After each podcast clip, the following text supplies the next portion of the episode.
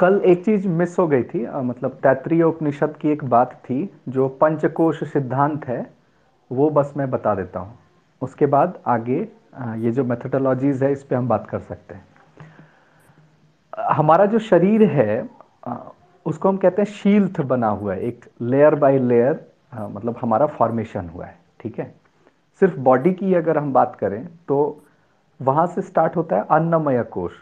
Whatever we eat whatever we consume वो cell DNA बनता है, ठीक है? एट द एंड आप कुछ भी खा रहे हैं, आप नॉन वेजिटेरियन है वेजिटेरियन है, वो सेल और डीएनए बन रहा है।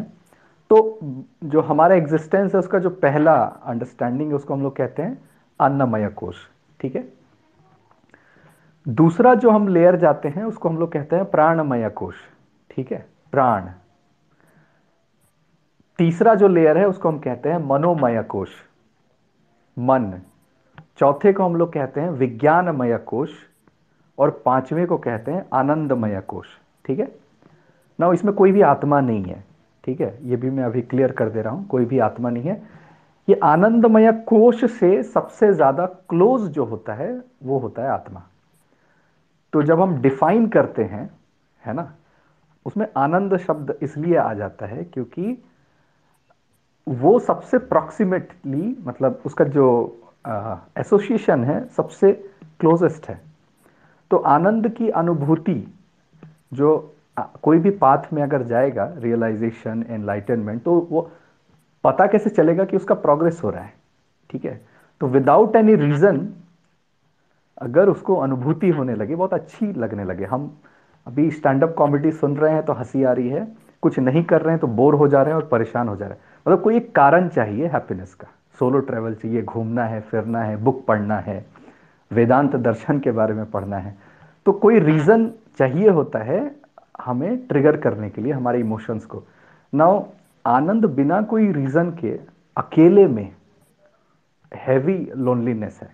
कोई नहीं है, फिर भी मन विचलित नहीं हो रहा। तो ये जो प्रोग्रेस है, ये आनंदमय कोश का आपकी एसोसिएशन है कि आप वहाँ तक अपने आप को, जो आपकी रियल आइडेंटिटी है, वहाँ तक आप जा रहे हैं, ठीक है? अब इस कोश से बहुत सारी चीज़ें हम ड्रॉबैक कर सकते हैं, निकाल सकते हैं मतलब ड्रॉ कर सकते हैं कि विज्ञानमय कोश आनंदमय कोश के बगल में है और आनंद, विज्ञानमय कोश मनोमय कोश को कंट्रोल करता है, ठीक है? मतलब विज्ञान मतलब बुद्धि वाला जो रियाल्म है, और मन, मनोमय कोश कंट्रोल कर सकता है आपके प्राणमय कोश को।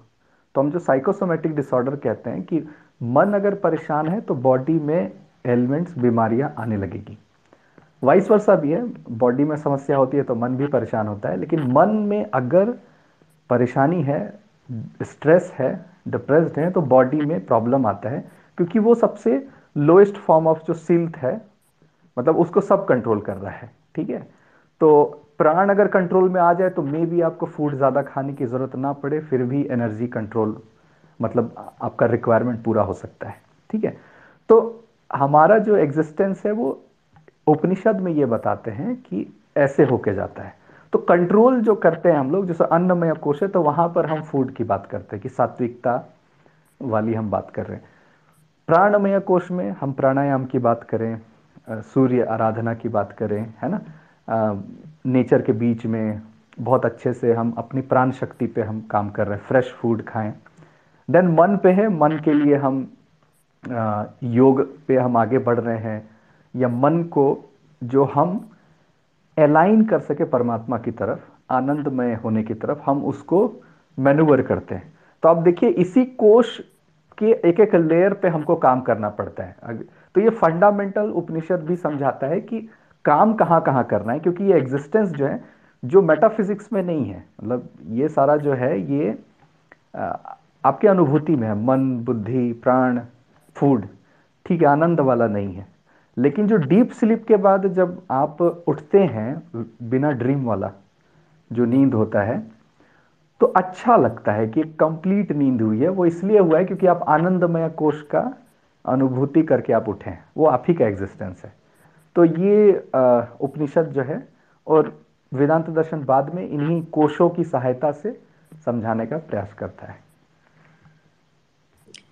रवि जी, अगर एकदम कॉमन मैन के लैंग्वेज में बोले तो हमारा कंप्लीट होलिस्टिक वेलबींग जिसमें हमारी healthy habits healthy environment healthy relations with the society with ourselves with family everybody फिर हमारा मेंटल हैप्पीनेस और हमारा जो भी इम्प्रिंट आएगा इन द फ़िज़िकल वर्ल्ड या हमारा एक हारमोनियस को एग्जिस्टेंस ये कंप्लीट पैकेजिंग मतलब कंप्लीट होलिस्टिक जो हमारा एक वेलबींग है दिस इज़ व्हाट आप अभी जो बोल रहे थे उसको हम समराइज कर सकते हैं यस यस.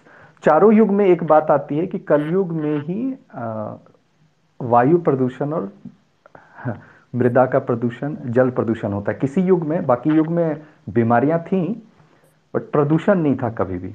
तो अधर्म का वन ऑफ़ द मतलब कॉमन रीज़न जो लोग उसको सीरियस नहीं लेते हैं, वो फ़ूड है।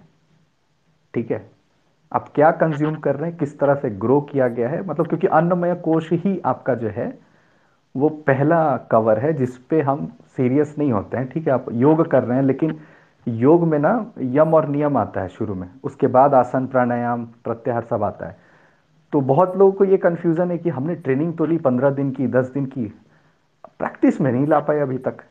तो ऐसा क्या है कि सीखा हमने बट हमारे प्रैक्टिस में नहीं आया तो हैबिट्स आदतें उसका बहुत बड़ा रोल है उसमें फ़ूड तो अन्नमय कोश भी एक है जिसको हमें सीरियस लेना होता है। जी थैंक यू रवि जी। रवि जी दो क्वेश्चंस है कल के। तो ओके okay. आप चाहेंगे कि मैं अभी पूछ लूँ आपको कि we start with the methodology अच्छा आप मेथडोलॉजी आप कंटिन्यू कीजिए क्योंकि आज तो सात बीस में हम लोग फिनिश करेंगे। आज का सेशन संडे है तो शॉर्ट करेंगे। जी। जी जी। So because like I said कि वो थोड़ा सा कॉम्प्लेक्स है ये पूरा कॉन्सेप्ट तो इसको कॉम्प्रिहेंड करना डिफ़िकल्ट है तो there are different ways in which Upanishad can be taught and uh, similar questions have been raised in different Upanishads, and the Indian thought and philosophy have found expression in answering these questions. Uh, मेरी जो यात्रा रही है उसमें मैं ये देखता था कि कोई भी संप्रदाय कोई भी पंथ कोई भी टेक्स्ट कोई भी ग्रंथ कौन सी ऐसी बात कर रहा है जो नॉन कॉन्फ्लिक्टिंग है मतलब एक दूसरे को काटती नहीं है तो उपनिषद से मतलब पाँच उपनिषद में आपको ओम के बारे में पतंजलि योग सूत्र में ओम के बारे में। आप सिखिज्म में जाओ, जैनिज्म में जाओ, ओम आपको दिखेगा ही दिखेगा। इसमें कोई कॉन्फ्लिक्ट ही नहीं है। शैव में आप जाओ तो नाद ब्रह्म, वो आएगा ही आएगा। तो ये एक ऐसी बात है जो उपनिषद रिपीट करती है। तो सूत्र के रूप में तीसरी मेथडोलॉजी है कि डायरेक्ट आपको बताएँगे कि तस्य वाचक प्रणम, जैसे पतंजलि योग सूत्र में आता है। कि आपको अगर पहचानना है मतलब देखिए समझना बड़ा कठिन है, मान लीजिए नहीं है, मेरे में उतनी बुद्धि, क्षमता नहीं है कि हम ब्रह्म को शब्दों से कॉन्टेम्पलेट कर पाए। लेकिन सबसे क्लोजेस्ट अगर आपको जाना है तो वो ओम है। मतलब सिंपल मतलब ठीक है, वो वैखरी के रूप में हमें पता है। वैखरी मतलब जो हम उच्चारण करते हैं, वो है। जो हम पहले सेशन में किए थे कि परा पश्यंती मध्यमा वैखरी तो हमें एटलीस्ट ब्रह्म का जो वैखरी स्वरूप है, वो पता है, उसमें कोई डाउट नहीं, उसमें कोई लड़ाई ही नहीं है। और बहुत सारे संप्रदाय में दीक्षा के रूप में ओम मिलती है। ये भी मैं आपको हिंट कर रहा हूँ। मतलब ये है।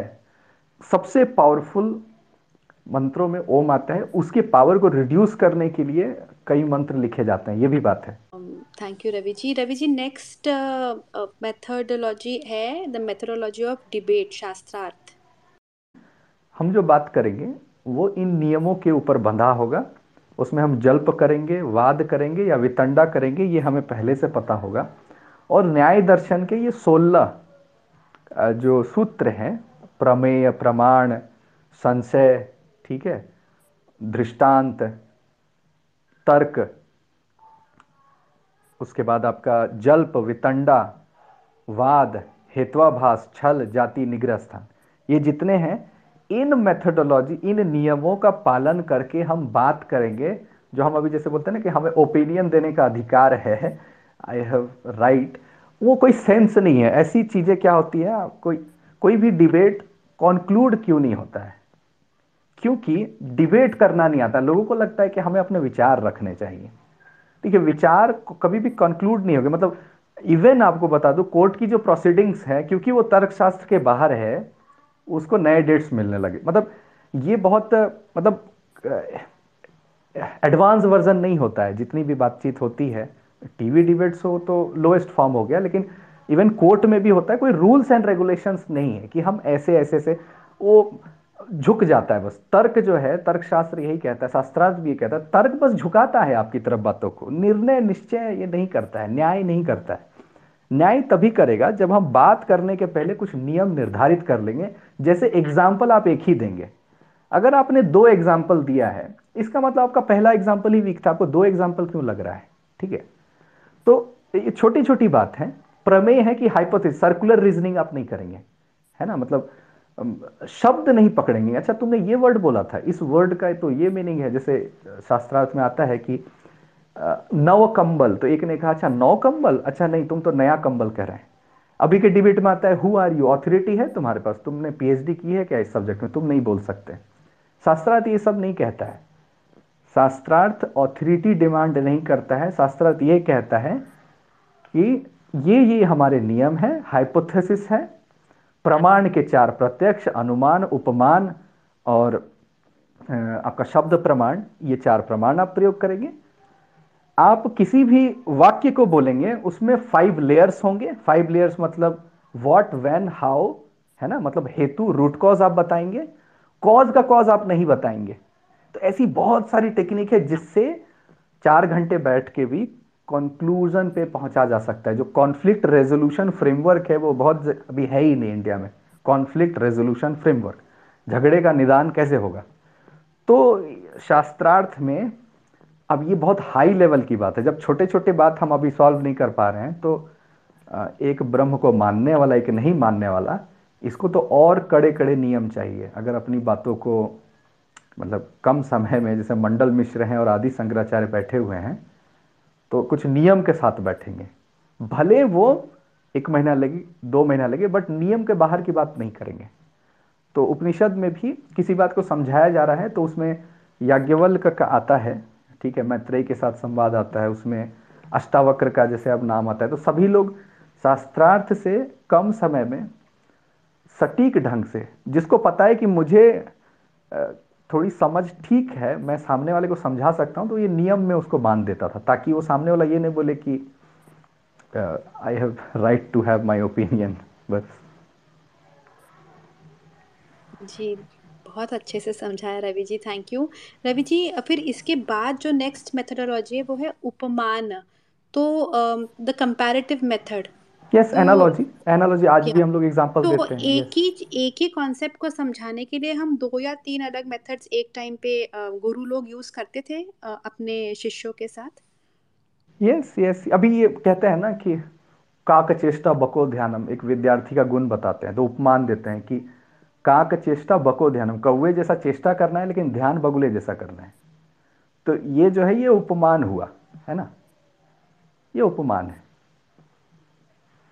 हाँ मतलब जो हम कह रहे हैं उपनिषद कोई एक उपनिषद का जैसे एक उपनिषद में हाँ एक उदाहरण मैं बताता हूँ। उपनिषद में अगर आपको मैं बताऊँ कि पुरुष और प्रकृति या चेतना कैसे अगर आपको समझना है तो दो पक्षियों की कहानी है।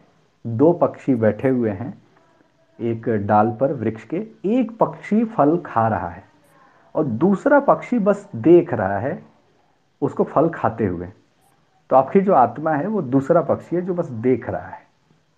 जो खा रहा है, वो है इंद्रिय, मन, बुद्धि।